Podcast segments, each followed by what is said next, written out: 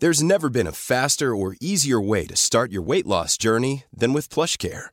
PlushCare accepts most insurance plans and gives you online access to board-certified physicians who can prescribe FDA-approved weight loss medications like Wegovy and Zepbound for those who qualify. Take charge of your health and speak with a board-certified physician about a weight loss plan that's right for you. Get started today at plushcare.com slash weight loss. That's plushcare.com slash weight loss. plushcare.com slash weight loss. Imagine the softest sheets you've ever felt. Now imagine them getting even softer over time. That's what you'll feel with Bowl and Branch's organic cotton sheets. In a recent customer survey, 96% replied that Bowl and Branch sheets get softer with every wash. Start getting your best night's sleep in these sheets that get softer and softer for years to come. Try their sheets with a 30-night guarantee. Plus, get 15% off your first order at bowlandbranch.com. Code BUTTERY. Exclusions apply. See site for details. Hey, it's Ryan Reynolds, and I'm here with Keith, co star of my upcoming film, If, only in theaters, May 17th. Do you want to tell people the big news? All right, I'll do it. Sign up now and you'll get unlimited for $15 a month in six months of Paramount Plus Essential Plan on us. Mintmobile.com slash switch. Upfront payment of $45 equivalent to $15 per month. Unlimited over 40 gigabytes per month. Face lower speeds. Videos at 480p. Active Mint customers by 531.24 get six months of Paramount Plus Essential Plan. Auto renews after six months. Offer ends May 31st, 2024. Separate Paramount Plus registration required. Terms and conditions apply if rated PG.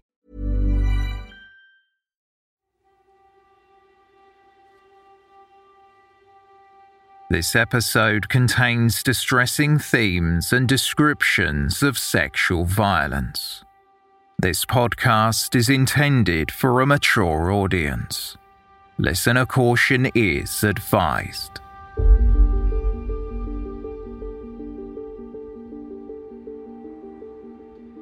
A man in his early 20s stood at the side of the road waving at the passing cars to get attention.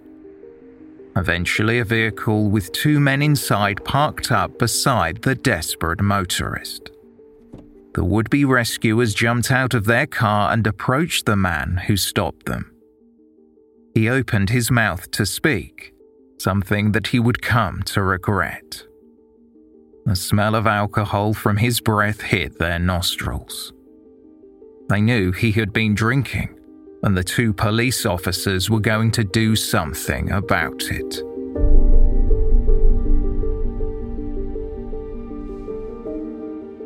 Welcome to Season 8, Episode 33 of They Walk Among Us, a podcast dedicated to UK true crime.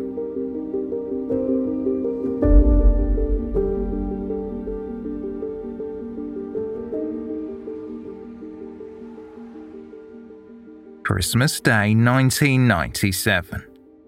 That was the day the 23 year old sped away from Stamfordham before hailing passing motorists in Gateshead. But what was he trying to get away from? What had he done?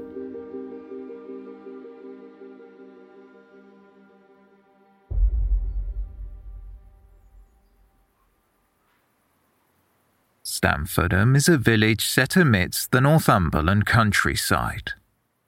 Agriculture has been a significant part of the village's heritage for centuries due to the fertile land in the area.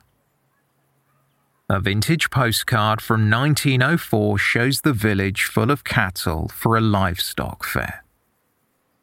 The farming tradition was still alive in the 1990s, just not as prominent. One local who worked in the agricultural industry was farm labourer 23 year old Stephen Ling. A day before his arrest, it was an opportunity for Ling to go out and celebrate as it was Christmas Eve. With no work the next day, he went drinking in the village.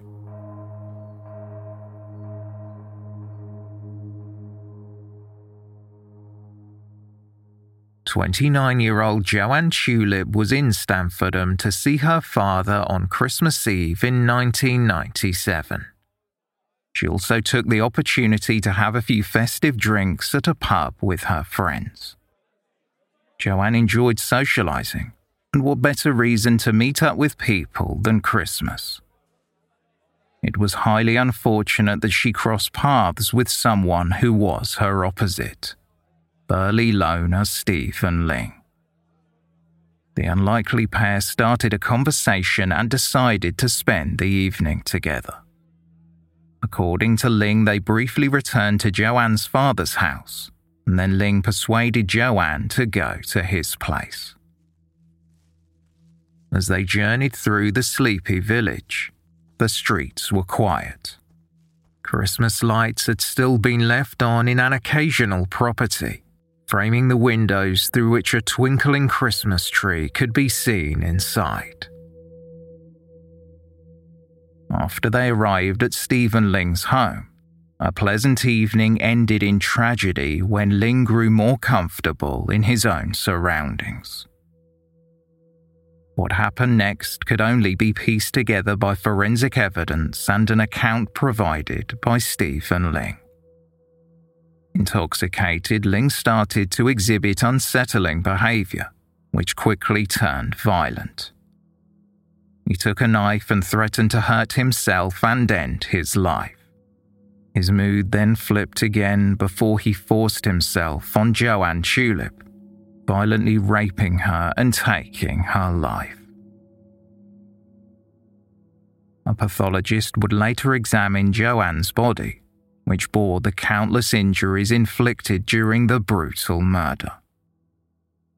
Joanne endured over 60 knife wounds, including defensive injuries to her hands and arms.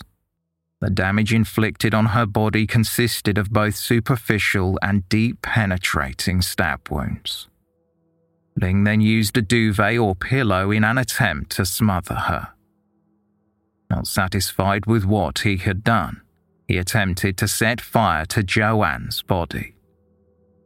He fled the house, hoping to escape the consequences of his actions.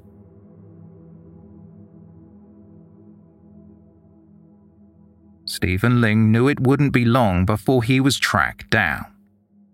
He fled in his new car and planned to get as far away from the scene as possible. Frustratingly for Ling, the new vehicle wasn't the getaway car he hoped for, and his plan was self sabotage by the amount of alcohol he had consumed. Around 16 miles southeast in Gateshead, officers on patrol saw Ling unsteady on his feet, waving down passing traffic after an accident. Stephen Ling blurted out what he had done to the shocked officers.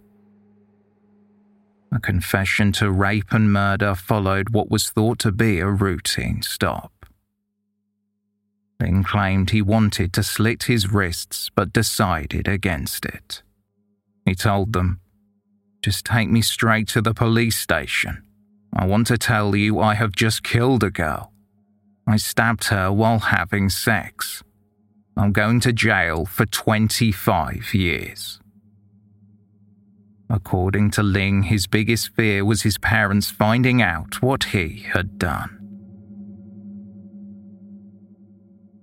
Stephen Ling was taken to the station, where he made a full confession.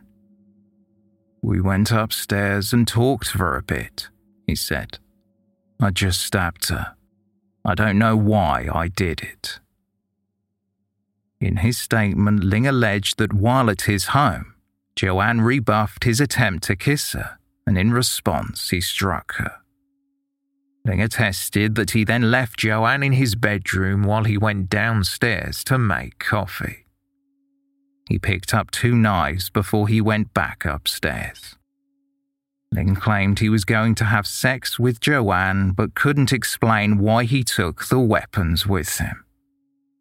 It also seemed unlikely he was referring to a consensual act as Joanne had pushed him away earlier and he had hit her.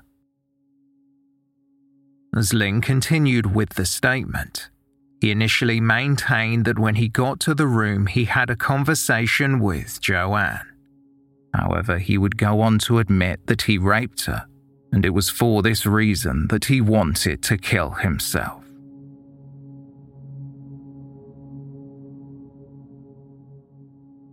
A post mortem examination established that Joanne Tulip died not because she was smothered, but due to the stab wounds inflicted by Stephen Ling. Her body had been mutilated. Two knives had been used, one so furiously it broke. Symbols like swastikas or crosses had been carved into the skin around her collar, and a cigarette was also found pushed inside her body. A forensic scientist in the National Crime Faculty Unit, an expert in profiling criminals who commit this type of crime, was brought in to assess the evidence. As a result, Stephen Ling was classified as a piquerist, a person who derives sexual pleasure from piercing someone's skin. Methods can include bite, slicing, or stabbing. Piquerism sometimes results in serious injury but less commonly murder. Stephen Ling wasn't the only killer to be diagnosed. Well known examples of criminal piquerists are Albert Fish and Jack the Ripper. The practicalities and legal process were put into motion after Joanne Tulip was found murdered in Stephen Ling's home. The human aspect also had to be dealt with. Joanne's mother, Doreen Soulsby, was spending Christmas Day with her three grandchildren and her son, Michael. She had been enjoying the morning at Michael's home in Newburn. The happiness of watching the children unwrap their presents was interrupted by the telephone ringing around 11 a.m. One of the children was quickest to lift the receiver. They said Grandad Tulip was on the line. Their father Michael took the phone. Michael held it close to his ear, and within seconds the happy atmosphere was sucked out of the room. It was apparent to Doreen something was wrong. It wasn't a friendly call to wish the family a happy Christmas. Michael stared at the ceiling while listening to his father on the other end of the line. Doreen wondered what was being said before Joanne's family came to learn of the terrible truth that she had been murdered. The adult's visceral reaction told the children something was wrong, and they in turn got upset. Christmas Day, and more importantly, the lives of everyone in that room would never be the same again. Michael and Doreen were required to identify Joanne Tulip's body. They drove to Hexham to do so. Twelve years later, Doreen recounted the events to a reporter for the Newcastle Journal. As other people were having their Christmas dinner, we were confirming that the dead woman was Joanne. The doctors wouldn't let me see her body, just her face presumably because her wounds were so terrible. I couldn't have taken it. Joanne looked angry, and she had blood coming from her mouth. The image of her I carry with me is of her in the mortuary. I will never get it out of my head. In the beginning, I would imagine what her body looked like under the sheet.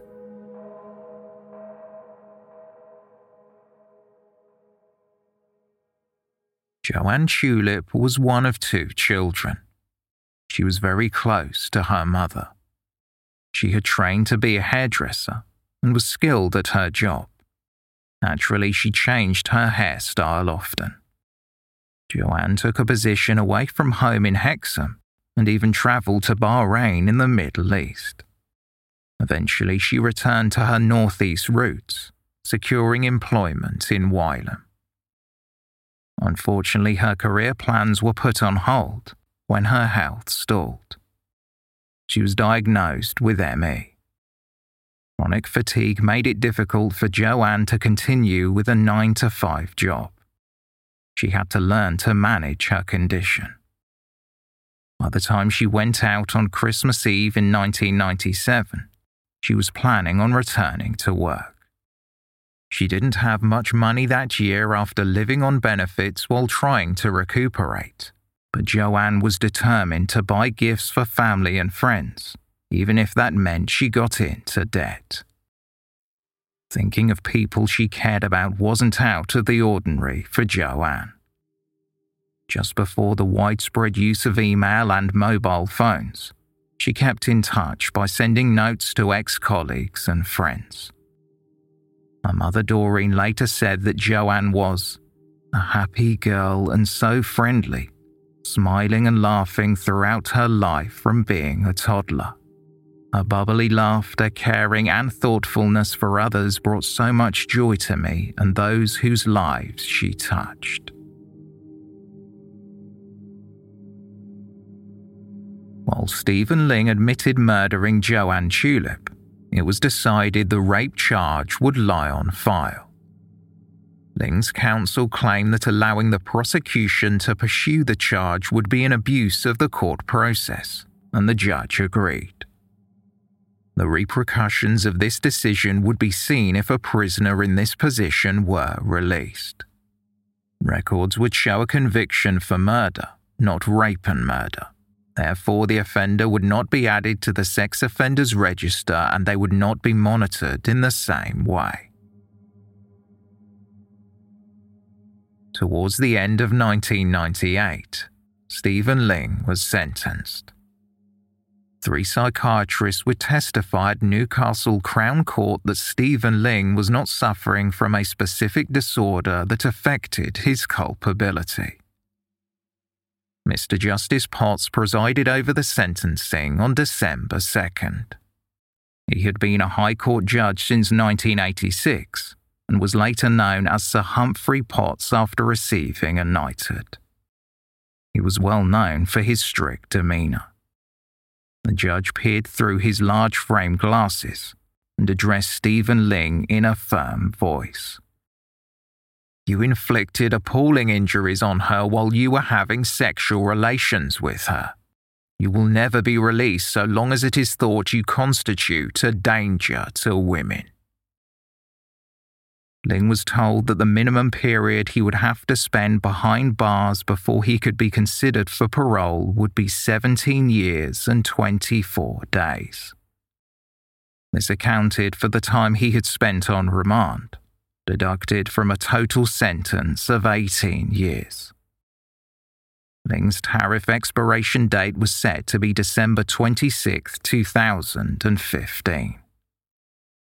Due to the severity and sadistic nature of what Ling had done to Joanne, Mr. Justice Potts said the case should be brought to the attention of the Home Secretary should Ling ever apply to be released. After sentencing Superintendent David Hepworth, who led the investigation, commented to the press Ling inflicted many more injuries on Joanne than were necessary to cause her death. His attack was sadistic and without provocation.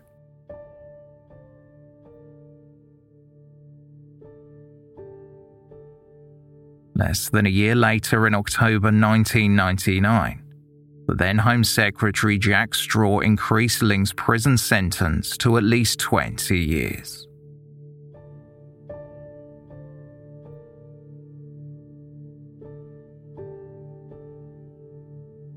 From the start, Doreen Soulsby felt heartbreak and agitation at the lack of communication.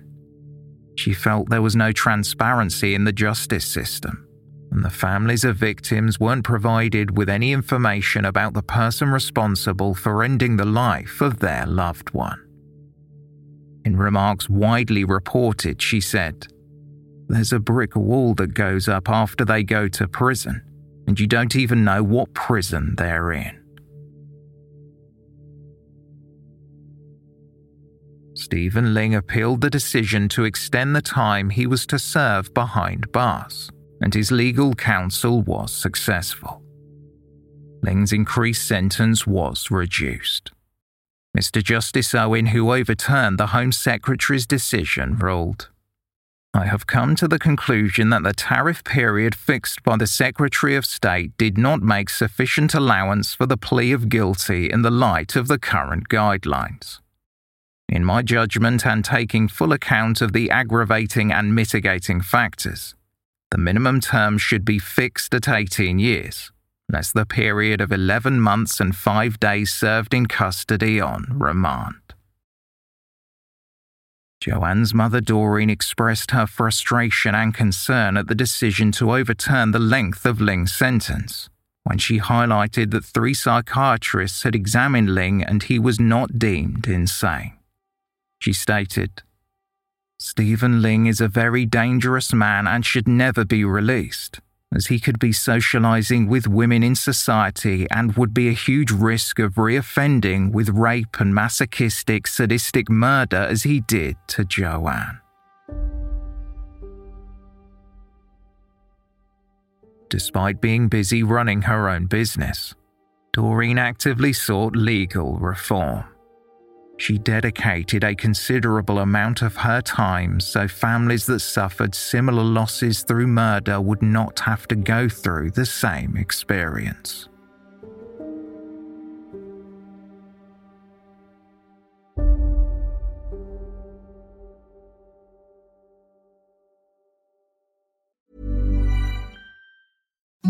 Imagine the softest sheets you've ever felt. Now imagine them getting even softer over time. That's what you'll feel with Bowl and Branch's organic cotton sheets. In a recent customer survey, 96% replied that Bowl and Branch sheets get softer with every wash. Start getting your best night's sleep in these sheets that get softer and softer for years to come. Try their sheets with a 30-night guarantee. Plus, get 15% off your first order at bowlandbranch.com. Code BUTTERY. Exclusions apply. See site for details.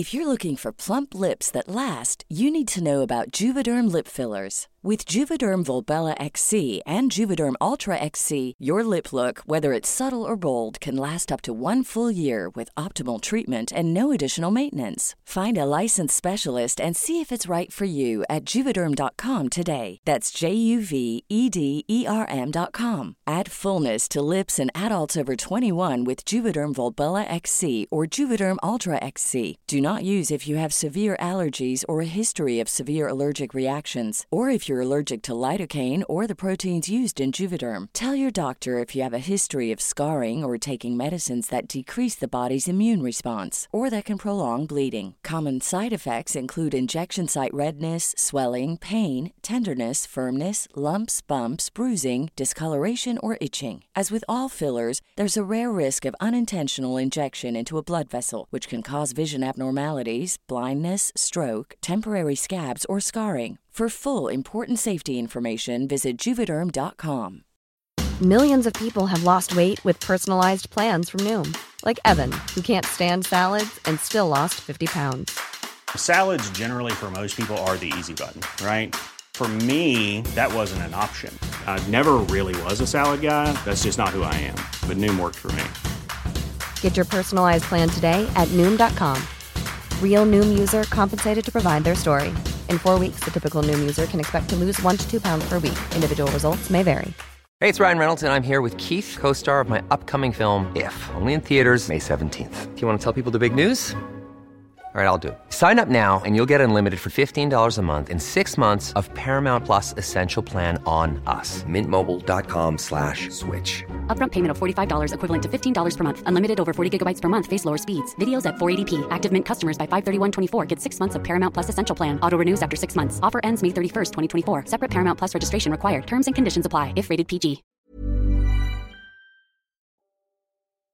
14 years later, in 2011, progress was made in implementing laws and procedures that better considered victims and their families. Keir Starmer, Director of Public Prosecutions at the time, agreed to change Crown Prosecution Service policy. He held a meeting to discuss the matter with Doreen and other families pushing for change. Instead of just informing the families and loved ones of murder victims that a decision had been made to leave a rape charge on file, they would be consulted first. Another significant change was the decision to allow rape charges to lie on file. Starmer said it would be the exception, not the rule. The victory came too late for the families who attended the meeting, but it was a positive change for future cases. Doreen told the Journal. Until now, the CPS has looked at linked murder and rape cases purely from a sentencing point of view. In my case, we have a person who has committed the most horrendous sexual offence as well as murder, yet is not a convicted sex offender, which is ridiculous. These people should be labelled with that stigma and should have to carry it when they are released from prison.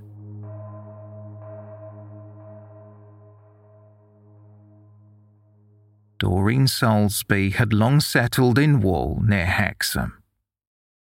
In 2013, it was brought to her attention that her daughter's murderer had made an application to move to an open prison. The move is considered essential for most inmates who have served long periods behind bars. It is said fewer restrictions allow them to prepare and be observed before being considered for release. For years, Doreen fought for the rights of victims and their families and argued the laws surrounding the release of dangerous prisoners. The fact that Stephen Ling and many other convicted killers were never charged with rape, instead having it lie on file, was a bitter pill that Doreen refused to swallow. She had helped implement change, although the thought of Ling being released without the conviction of rape on his record was far too much to bear. Welcome news for Doreen came in March. Despite the parole board's decision that Ling should be moved to an open prison, the government blocked the application. A local MP, Hexham's Guy Opperman, a former barrister of 15 years, had praised Doreen's determination to a reporter for the Chronicle Live, saying that she was one of the bravest and most resilient of my many amazing constituents. Doreen Soulsby has been through so much, and she will be relieved by the Secretary of State's intervention. After years of unwavering persistence and support from local MPs, Doreen and other people in her position made progress in closing loopholes in the law.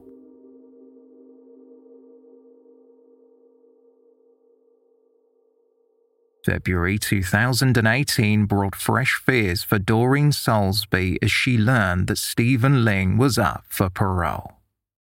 She said, He has committed the worst sex offence with Joanne, and if he gets out and is not a convicted sex offender, nobody will know what he has done. Her concerns were elevated after serial rapist John Worboys changed his name to John Radford and was granted parole months earlier. There was an outcry at the decision. Worboys had drugged women in his taxi, and it was believed the number of sex attacks had reached triple digits. The decision to release him was subsequently overturned that same year. The concern over Worboys' release was another high profile case that brought the contrasting viewpoints of the parole board and the public into focus. Many victims of crime and their families called for more transparency. The parole board released a statement in which Chief Executive Martin Jones said, Parole board members make incredibly difficult and complex decisions every day that can have a devastating impact on victims, and the case of John Worboys is no different. The courts have decided we must go back and look at this case again in light of additional information that wasn't before the original panel, and we will do just that. A decision on Stephen Ling's parole was due to come through at the end of March 2018. Since Doreen had voiced her apprehensions regarding the potential release of her daughter's killer, a statement was issued by the parole board a month before the decision was announced. We will only make a recommendation for open conditions if a parole board panel is satisfied that the risk to the public has reduced significantly to be manageable in an open prison.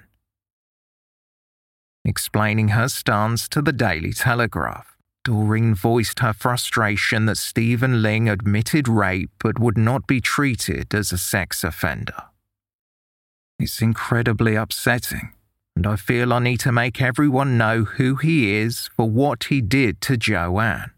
If he is released, it will be such an injustice. He deserves to be in prison for much longer. He's a dangerous man. I'm worried for other women. He should be on that register. We had all the evidence. He committed the rape. He admitted it. But just because it wasn't legally convicted, he'll get off.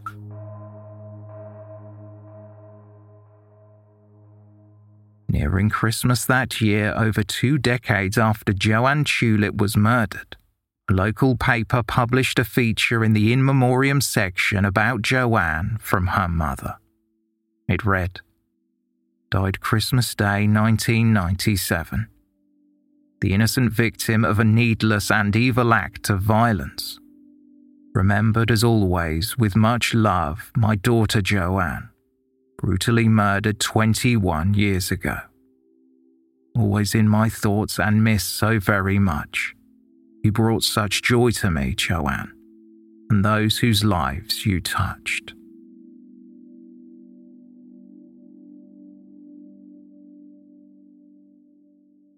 At the height of the COVID 19 pandemic in 2020, Stephen Ling felt he was ready for life on the outside he again applied to move to an open prison. The Justice Secretary at the time, Robert Buckland, denied the request, saying that Ling had to work on managing his emotions. Doreen kept the public updated on Ling's release status. She said, At some point, offenders can be granted day release on temporary license and after a while overnight. However, usually, as this is normally a rubber stamping exercise, the Secretary of State rejected the parole board decision and Ling remains in closed prison. In early 2021, new rules regarding public parole were announced. The Parole Board of England and Wales was established in the late 1960s and for over five decades, all parole hearings were kept private. However, this decision was reconsidered, and on February 21st, it was announced that there would now be some exceptions to the rule.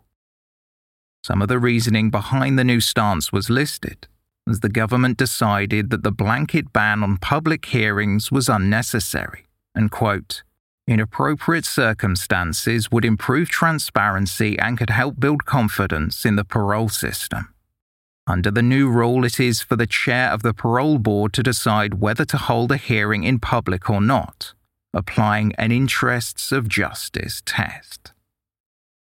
The reforms would mean a lot of additional processing, as 900 murderers and 900 rapists applied every year.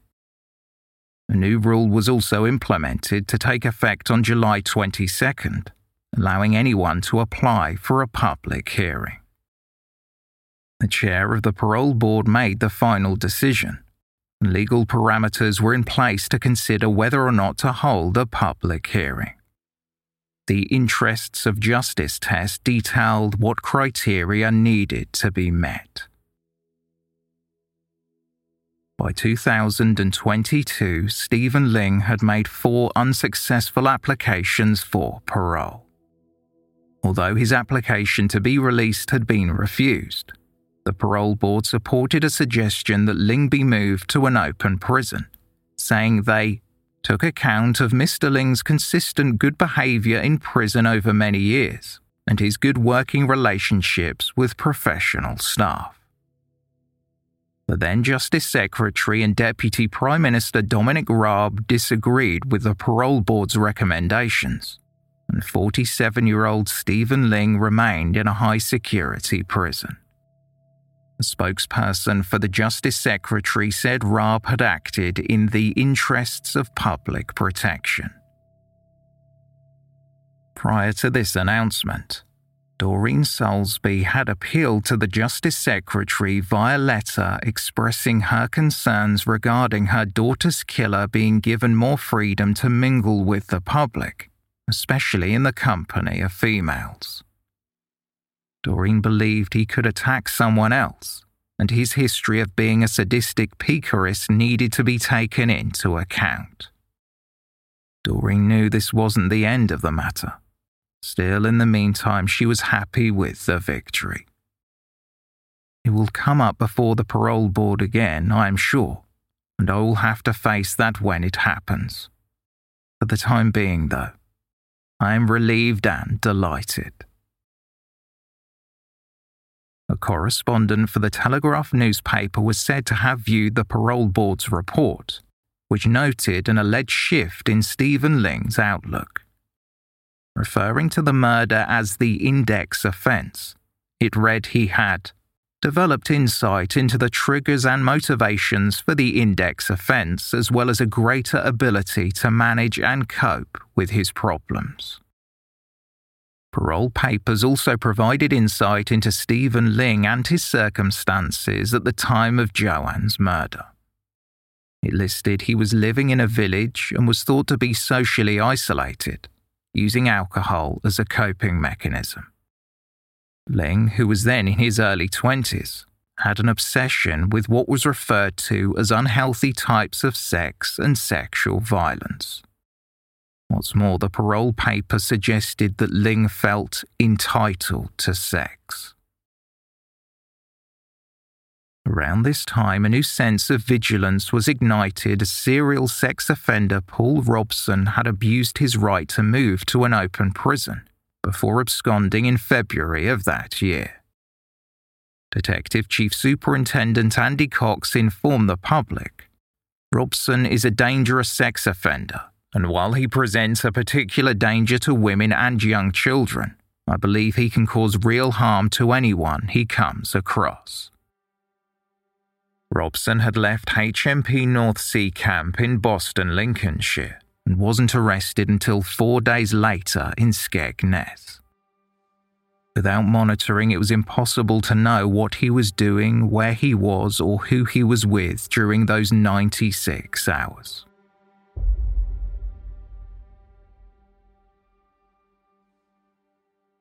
By mid 2022, there was more news about changes to how serious offenders would be processed before their release. A page appeared on the gov.uk website with the header Offenders to face toughest test yet for open prison moves. The article published during the first week of June outlined a stricter structure for allowing serious offenders to move to open prisons. It named a handful of high profile prisoners, including Stephen Ling, whose latest request to move to an open prison had been refused by Dominic Raab eight weeks earlier. The article read in part From tomorrow, all indeterminate sentence offenders, those who have committed the most serious crimes, including murder and rape, will face much stricter criteria to move from closed to open prisons. The stringent new rules will mean the Deputy Prime Minister can block any such prisoner moving to an open prison unless they can demonstrably pass a tough three step test, including proving that they are highly unlikely to abscond, that the move is essential for them to work towards future release, and the move would not undermine public confidence in the broader criminal justice system.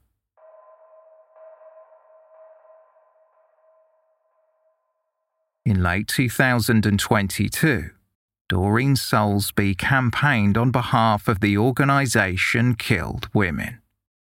Eleven families of women killed by men came together to try and instigate change and reform the law.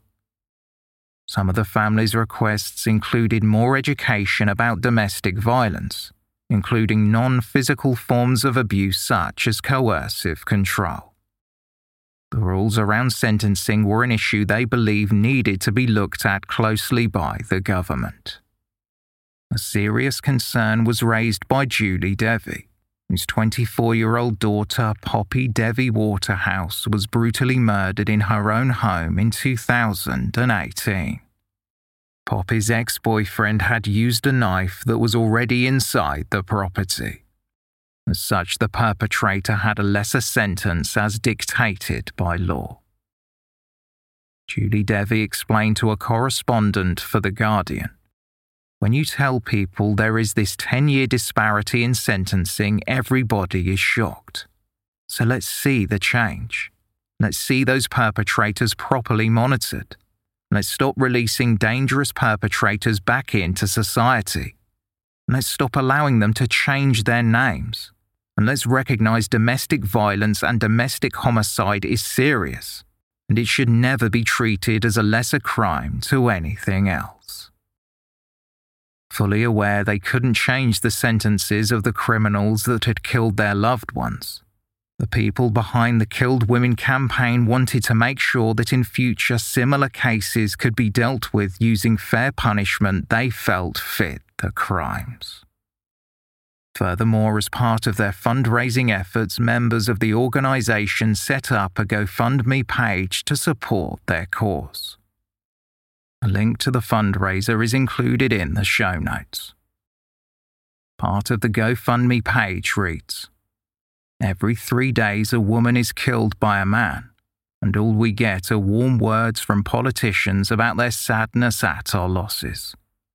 That's why we are setting up a new campaigning organisation and network called Killed Women to raise awareness, demand action, and hold government to account. We know the public cares about this, but without consistent campaigning to demand change, government, decision makers, and all those in power can get away with empty words. The need for raising funds was also explained. Your donation will help families elevate their voice and build this organisation to create a legacy of change that ensures justice and protection for women in the future.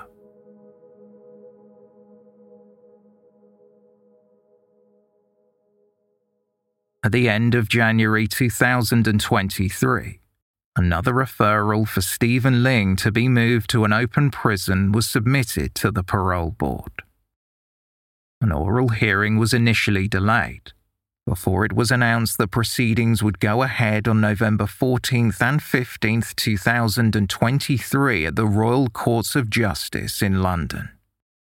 An application for the hearing to be made public was put forward for the following reasons. Stephen Ling committed a brutal attack. There was a public outcry following previous parole board recommendations that Stephen Ling be moved to open conditions. Given current campaigns to protect women and girls, it is in the public interest for the parole process to be transparent and victims and the public need to understand the parole process to restore confidence in the justice system. Although Ling wanted the hearing to be private, he was assured that some details would be confidential. A representative of Ling's put forward a statement that a public hearing might trigger negative thoughts for their client, and it is difficult to see how, if the case is heard in public, it can be fair to Mr. Ling. The parole board made assurances they would safeguard the most sensitive evidence during the process. Details like personal information, including addresses, would not be included for safety reasons, and statements would be taken from witnesses in a private setting. Despite Stephen Ling's reluctance to proceed publicly, no evidence was submitted to suggest he could not attend. Understandably, Joanne Tulip's mother was grappling with the idea of her daughter's murderer having more freedom. The parole board had approved Stephen Ling's move to an open prison before, but it was the Justice Secretary who had stopped the application from moving forward. Doreen said. Ling is now 48 years of age, still a comparatively young man who spent his young years in closed prison and has missed socializing with women. I am terrified that he should be released again, even into open prison. The first thing on his mind will be his sexual appetite to socialize with women again, and I fear some poor woman will be the subject of a horrendous sexual attack just as he did with Joanne. Doreen referred to Stephen Ling's reluctance to make the hearing public despite the safety and privacy measures put in place. He needs to face up to what he did to Joanne in public and to the media. He committed a brutal attack, and given the current campaigns and government pledge to protect women and girls, it is in the public interest for the parole process to be transparent.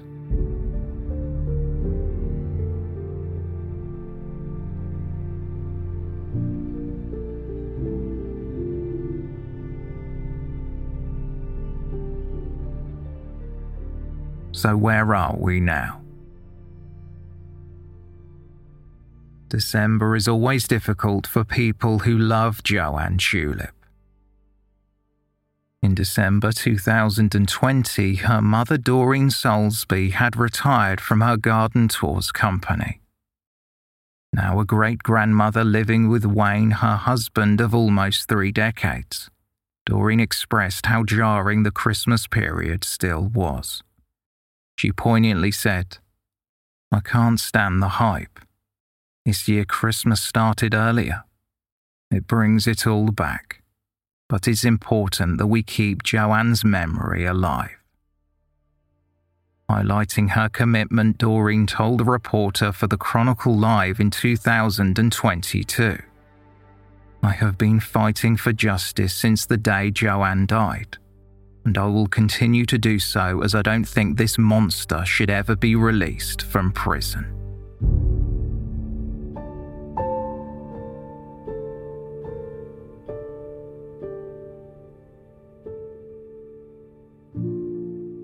The King's speech was televised in early November 2023. It was Charles's first as a monarch. The tradition was part of the state opening of the parliamentary year and lists the government's proposed policies. The government is not required to introduce all of the legislation included in the address, written by the government but delivered by the King, and other bills and subjects may also be introduced. As part of the announcement, the Victims and Prisoners Bill was on the agenda. Doreen Soulsby and others like her had been desperately fighting to pass a bill like this for years. It includes reform to parole rules, marriage and civil partnerships for certain prisoners, and minimum levels of service for victims of crime. Stephen Ling's public parole hearing was scheduled for November 14th and 15th of this year. At the time of recording this podcast, information about the outcome has yet to be released.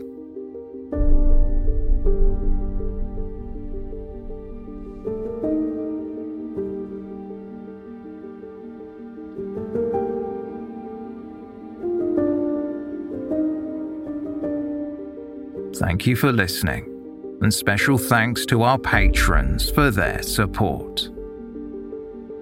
For more information on this episode, please see the show notes or visit our website, theywalkamonguspodcast.com.